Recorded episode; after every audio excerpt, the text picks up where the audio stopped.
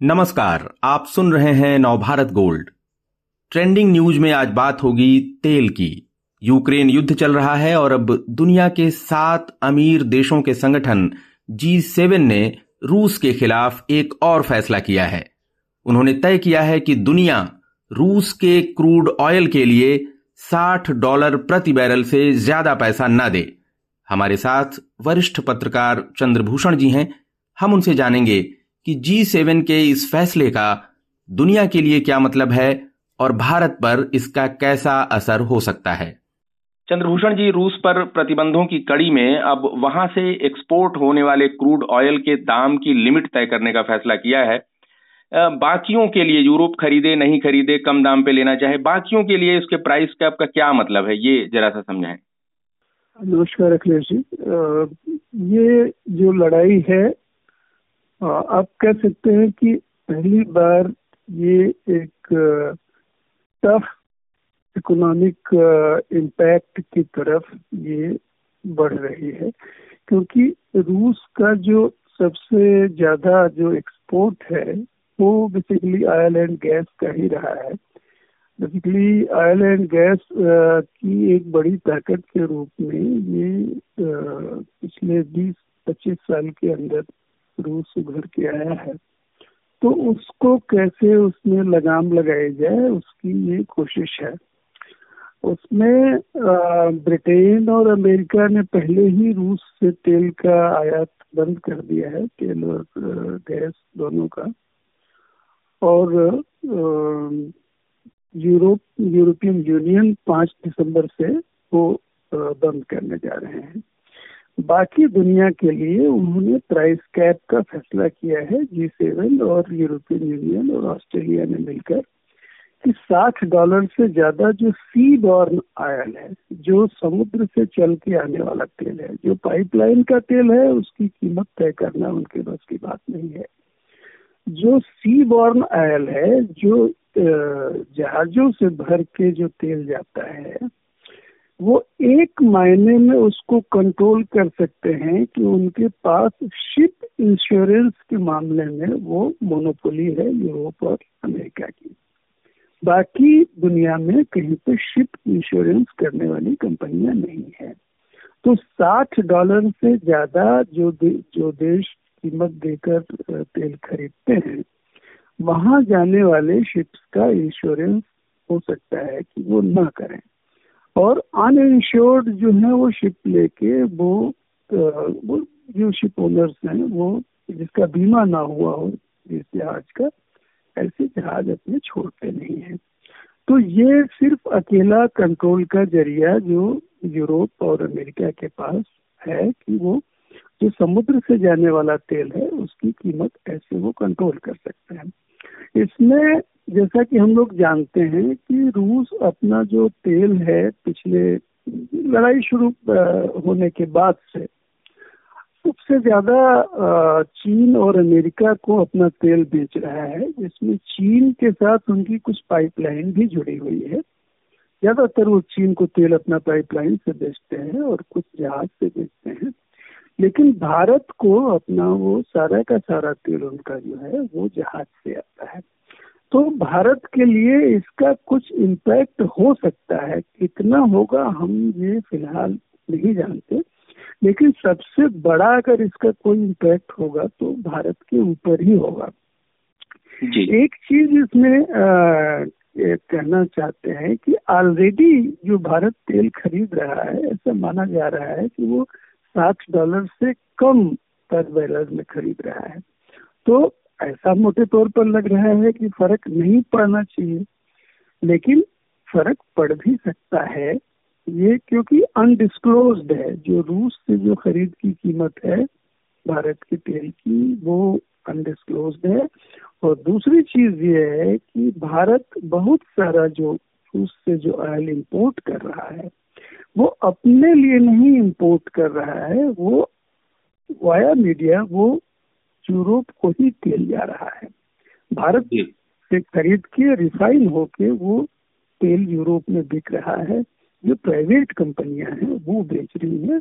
काफ़ी उससे उनको फ़ायदा हो रहा है। आपको बहुत आश्चर्य होगा कि अगर आप डेटा देखिए तो अभी भारत के जो मेजर एक्सपोर्ट्स हैं उसमें रिफाइंड जो क्रूड ऑयल है मतलब जो कहा जाए कि पेट्रोल और डीजल का जो एक्सपोर्ट का जो मद है, वो अचानक बहुत बढ़ गया है लड़ाई शुरू होने के बाद से। वो देख के एक्सपोर्ट का डेटा बड़ा आश्चर्य हो रहा है।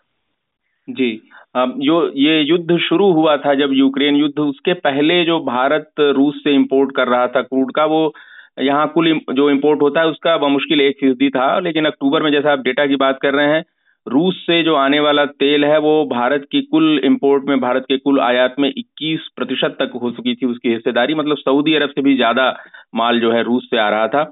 और वो जो आप पेट्रोलियम प्रोडक्ट्स रिफाइंड की एक्सपोर्ट की बात कर रहे हैं, उसका तो भारत नेट एक्सपोर्टर हो चुका है। तो ये जो आप कह रहे हैं कि प्राइस लिमिट के फैसले का भारत पर किस तरह का असर पड़ेगा, ये आपने बताया। रूस पर किस तरह का असर पड़ सकता है, इससे अगर आप ये थोड़ा बताएँ। दो बड़े मार्केट जो भारत और चीन के रूस के पास अगर तेल तेल के मार्केट मौजूद हैं तो बिल्कुल तो ठप नहीं होगा। दूसरी चीज़ ये है कि रूस खुद एक बहुत बड़ा देश है तो सब्सिस्टेंस लेवल का उसका काम चलता रहता है। आ, एक साल दो साल तक तो एक लड़ाई इसके ज़रिए उसको घुटनों पर लाया जा सके कि उसकी इकॉनमी बैठ जाएगी। ये एक दो साल तो इसका तो कोई चांस नहीं है। जी आपने जैसा कहा आ, पहले भी पहले तो ये हुआ था कि पूरा ही सैंक्शन लगा दिया जाए ना ही ले कोई भी ना ले लेकिन फिर धीरे धीरे उसको नरम किया गया उनका रुख नरम हुआ और वैसे भी जो इन्होंने प्राइस लिमिट साठ डॉलर प्रति बैरल की तय की है कि इससे कम पे ही खरीदना है रूस का जो फ्लैगशिप यूराल ग्रेड ऑयल है वो पहले ही ऐसा बता रहे हैं कि पचास डॉलर से आ, के आसपास ही है तो वो पहले ही उसके नीचे चल रहा है। ये जो जो जो यूरो, यूरोप का मसला है चंद्रभूषण जी वहाँ गैस पाइपलाइन से जो जाती थी गैस रूस से नॉर्ड स्ट्रीम पाइपलाइन से वो पहले जर्मनी की वजह से उन्होंने खुद काम रोका नॉर्ड स्ट्रीम टू पर और उसके बाद सितंबर में जो है रूस ने कहा कि अब हम बिल्कुल ही आपको नहीं देंगे सप्लाई ही रोक दी गैस की। उसकी वजह से इस ठंड के मौसम में वहाँ काफ़ी हाहाकार टाइप माहौल है यूरोप के कई देशों में और जर्मनी को अभी हाल में कतर से ऊँचे दाम पर एलएनजी लेने का करार करना पड़ा है। तो अब रूसी तेल के दाम की लिमिट जो तय करने की बात है, इससे यूरोप पर किस तरह का असर पड़ सकता है वहाँ के आम लोगों पर, इकोनॉमी पर? ये निश्चित रूप से जी, काफ़ी बड़ी चिंता का विषय है और ऐसा कहा जा रहा है कि सबसे विकट जाड़े ये सिर्फ़ यूक्रेन के लिए ही नहीं, यूरोप के लिए भी सबसे विकट जाड़े इस बार के होने जा रहे हैं।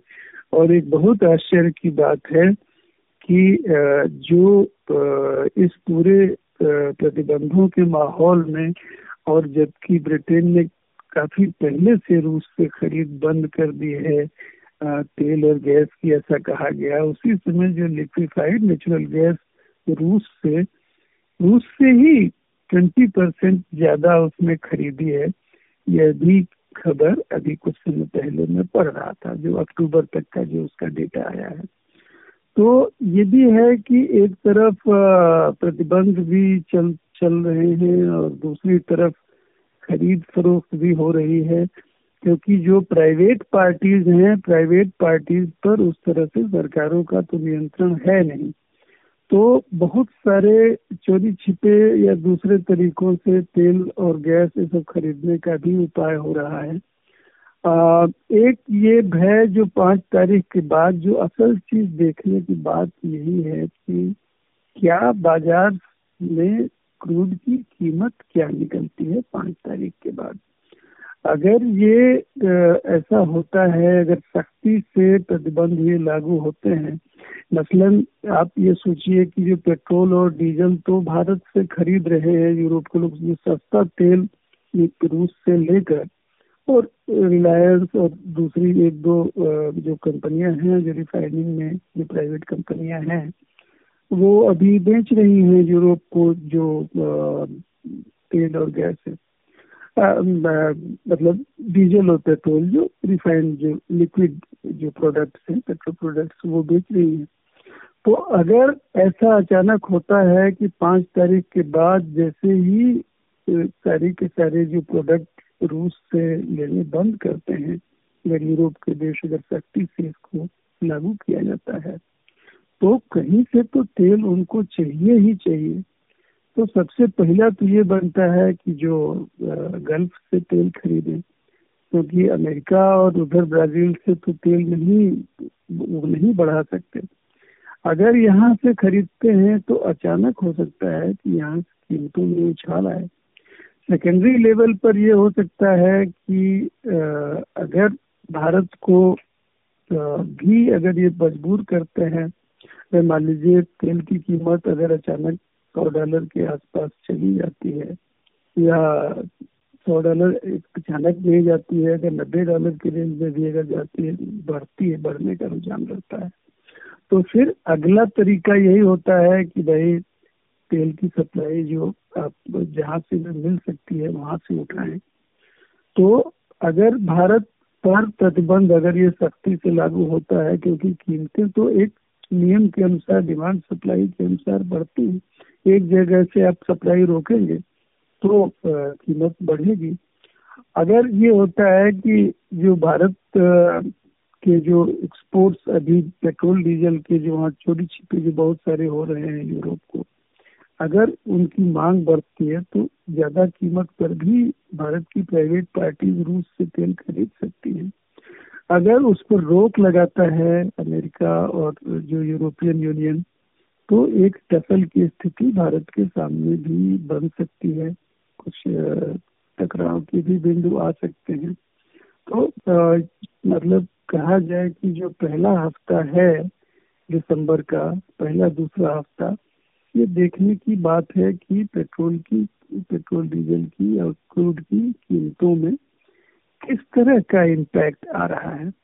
एक चीज़ तो तय है कि सबसे ज़्यादा डिपेंडेंस अगर सीधे तौर पर किसी की है तो यूरोपियन यूनियन है, जहाँ से कि नॉर्वे के अलावा पूरे यूरोपियन एरिया में नॉर्वे के अलावा अब कोई तेल, गैस का सप्लायर नहीं बचा हुआ है। नॉर्वे इतना बड़ा सप्लायर नहीं है। कहाँ से तेल आएगा? और मेजर सप्लायर रूस रहा है, उसको पूरी तरह से आप कट करते हैं, फिर कैसा इम्पैक्ट आता है? कैसे उस, इस भयानक जाड़े में वो दिसंबर, जनवरी, फरवरी को काटेंगे?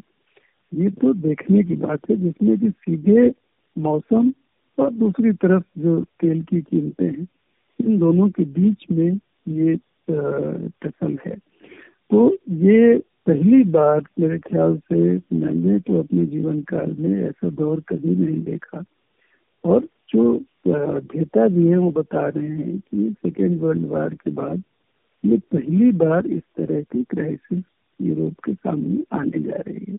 जी। आपने कहा कि दूसरे विश्व युद्ध के बाद इस तरह की क्राइसिस नहीं देखी गई थी। यूरोप जो है वो रूस से अपनी ज़रूरत का 25 परसेंट तक जो है तेल, क्रूड ऑयल जो है लेता रहा था। और रूस का कहना है कि अब ये जो प्राइस लिमिट वगैरह आप लगा रहे हैं, इसकी वजह से मार्केट में उथल पुथल हो सकती है। लेकिन जो प्राइस कैप इन्होंने तय किया है साठ डॉलर प्रति बैरल का, रूसी जो तेल है यूराल ग्रेड का, वो पचास डॉलर पे पहले ही आसपास है। क्या होगा आगे, ये वक्त ही बताएगा। आपने बहुत विस्तार से जानकारी दी। धन्यवाद आपका।